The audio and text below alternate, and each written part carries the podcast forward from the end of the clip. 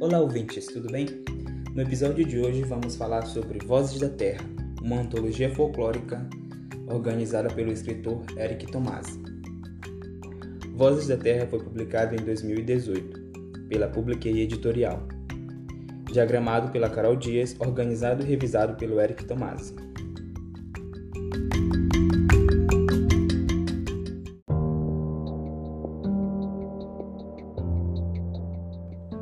Se fecho os olhos a fim de reencontrar-me em tempos passados, quando o mundo era simples e os prazeres verdadeiros, muitas coisas vêm à mente. De fato, jamais poderia reclamar do conceito de infância a qual fui apresentado. No entanto, poucas lembranças conseguem retomar a paz do que as vezes em que estive aos pés daqueles que eram mais velhos para ouvir suas narrativas tão reais. Uma criança em aos velhos foi como eu cresci. Desde muito cedo, quando observava as rezadeiras, com seus galhos mágicos nas mãos, pronunciarem sussurros quase inaudíveis, mas de palavras tão fortes que afastavam os maus espíritos que atormentavam os inocentes. Foi cedo também que aprendi a ouvir aquelas histórias, que ora davam medo, ora causavam admiração. Eu percebia que seres, como a mula sem cabeça que minha tia avó Zefa contava, nada tinha de inocente como se apresentavam na TV. A trágica história do homem-lobo que devorava a própria filha, ou do louva-a-Deus gigante que devorava homens. Nenhuma dessas histórias eram inofensivas, é verdade.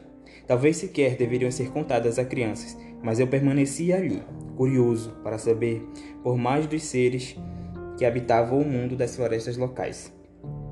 Assim, conforme cresci, eu me senti inquieto com a força como a mitologia brasileira era retratada em festas da escola, na televisão, internet e livros.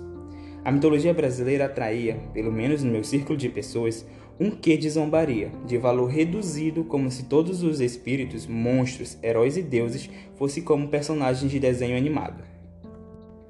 Ao mesmo tempo, dragões da mitologia nórdica, centauros da mitologia grega, múmias da mitologia egípcia, enfim, criaturas e deuses de fora ganhavam o imaginário do cinema, da TV, jogos, livros e tudo que era consumido e reproduzido por nós, brasileiros.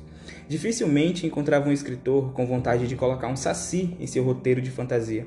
Por outro lado, elfos e anões lotam as ideias.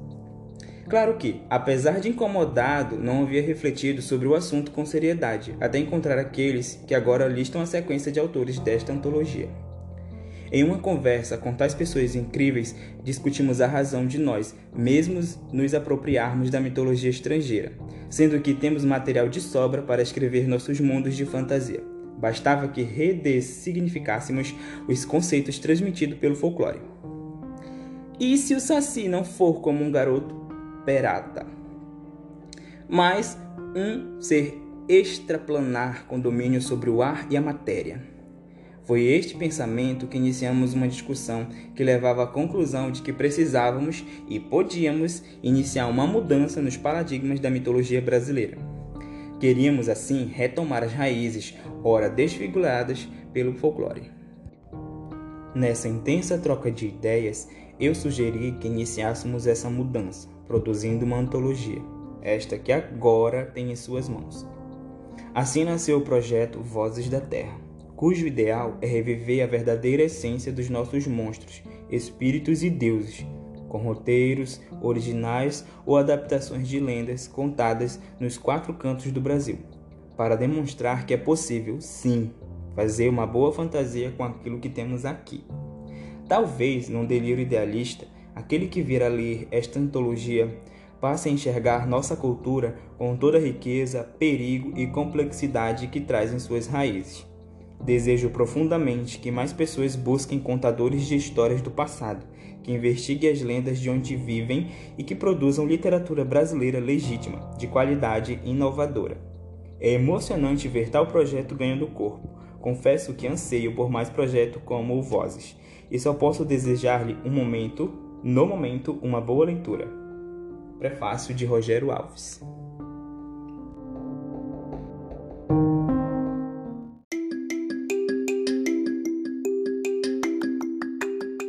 Olá, ouvintes, tudo bem? No episódio de hoje vamos falar sobre Vozes da Terra, uma antologia folclórica organizada pelo escritor Eric Tomasi. Vozes da Terra foi publicado em 2018 pela Publiquei Editorial. Diagramado pela Carol Dias, organizado e revisado pelo Eric Tomasi.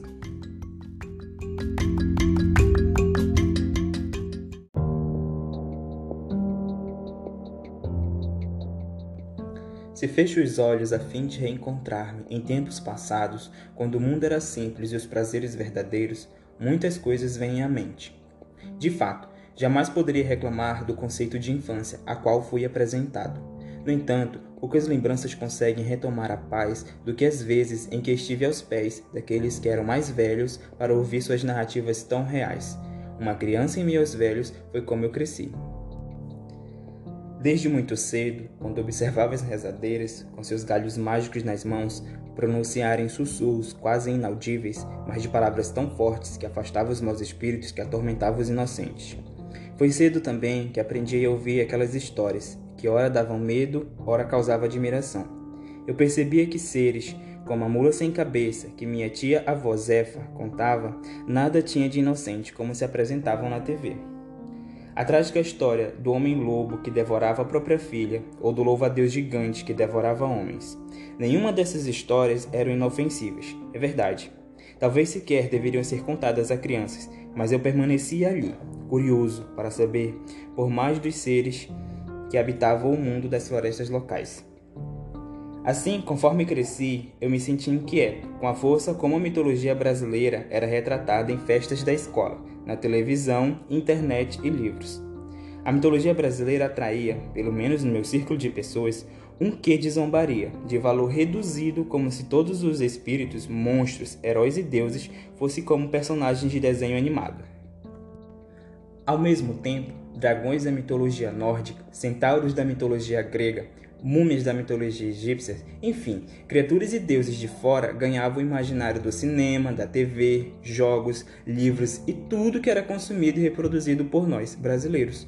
Dificilmente encontrava um escritor com vontade de colocar um saci em seu roteiro de fantasia. Por outro lado, elfos e anões lotam as ideias.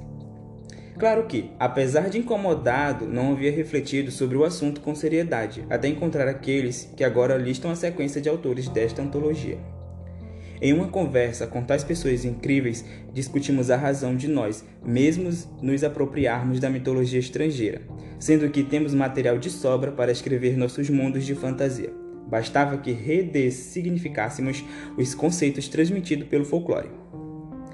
E se o Saci não for como um garoto perata, mas um ser extraplanar com domínio sobre o ar e a matéria. Foi este pensamento que iniciamos uma discussão que levava à conclusão de que precisávamos e podíamos iniciar uma mudança nos paradigmas da mitologia brasileira. Queríamos assim retomar as raízes, ora desfiguradas pelo folclore. Nessa intensa troca de ideias, eu sugeri que iniciássemos essa mudança produzindo uma antologia, esta que agora tem em suas mãos. Assim nasceu o projeto Vozes da Terra, cujo ideal é reviver a verdadeira essência dos nossos monstros, espíritos e deuses, com roteiros originais ou adaptações de lendas contadas nos quatro cantos do Brasil, para demonstrar que é possível, sim, fazer uma boa fantasia com aquilo que temos aqui. Talvez, num delírio idealista, Aquele que vir a ler esta antologia passe a enxergar nossa cultura com toda a riqueza, perigo e complexidade que traz em suas raízes. Desejo profundamente que mais pessoas busquem contadores de histórias do passado, que investiguem as lendas de onde vivem e que produzam literatura brasileira legítima, de qualidade e inovadora. É emocionante ver tal projeto ganhando corpo. Confesso que anseio por mais projetos como o Vozes, e só posso desejar-lhe um momento no momento, uma boa leitura. Prefácio de Rogério Alves.